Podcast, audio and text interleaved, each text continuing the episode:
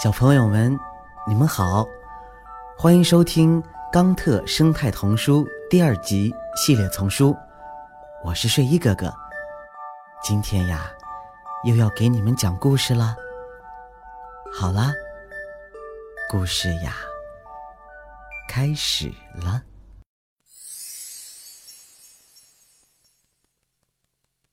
数学启蒙。老鼠走过一棵大树，抬头望见猫头鹰正在树上沉思，回味着他以往所有的知识。老鼠很明白，如果他胆敢惹恼猫头鹰，他就会成为猫头鹰的晚餐。晚上好，教授，您解决了苹果怎么长到树上的问题了吗？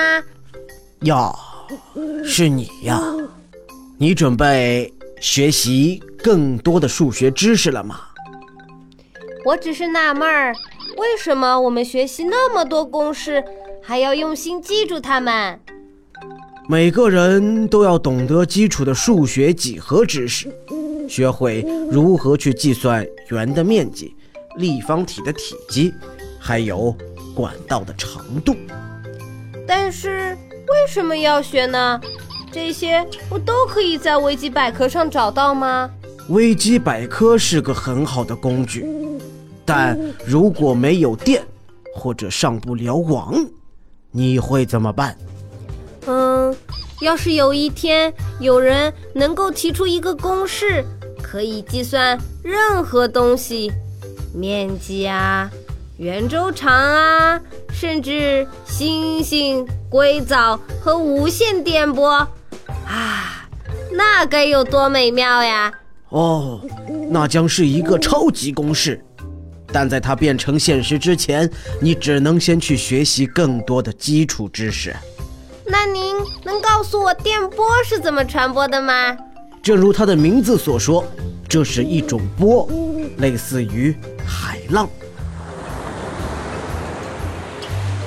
那么，电波在传播过程中，如果遇到大石头或者高山，会怎么样呢？电波将从那些障碍物上面或者四周绕过去，这或许会形成一些湍流。那为什么通信公司不用冲浪板来捕捉这些电波呢？冲浪板？是呀，现在都是利用天线去收集并发射这些电波。假如无线电波。真的像冲浪时的波涛一样，那利用固定的板去传递这些信号并不够好，对吗？但是如果这些板可以移动的话，嗯，猫头鹰疑惑地说：“固定天线随处可见，这是标准，因此它必定是正确的。”如果天线这么好用，那为什么手机会经常没有信号或者无法通话呢？为了处理更多的通话，通信公司应该架设更多天线，这会使通话声音更加的洪亮。更洪亮？您的意思是放大声音，并且消耗更多的能量吗？通信公司过去很多年一直都这么做。我对他现在怎么做不感兴趣，我只想知道，如果有超级公式，他在未来会怎么做？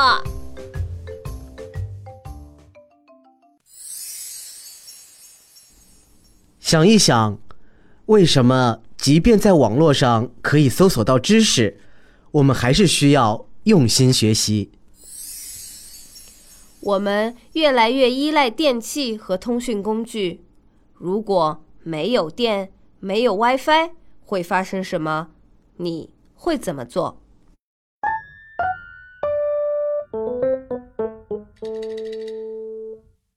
您刚才收听到的是由环保部宣传教育中心引进，学林出版社和喜马拉雅联合出品。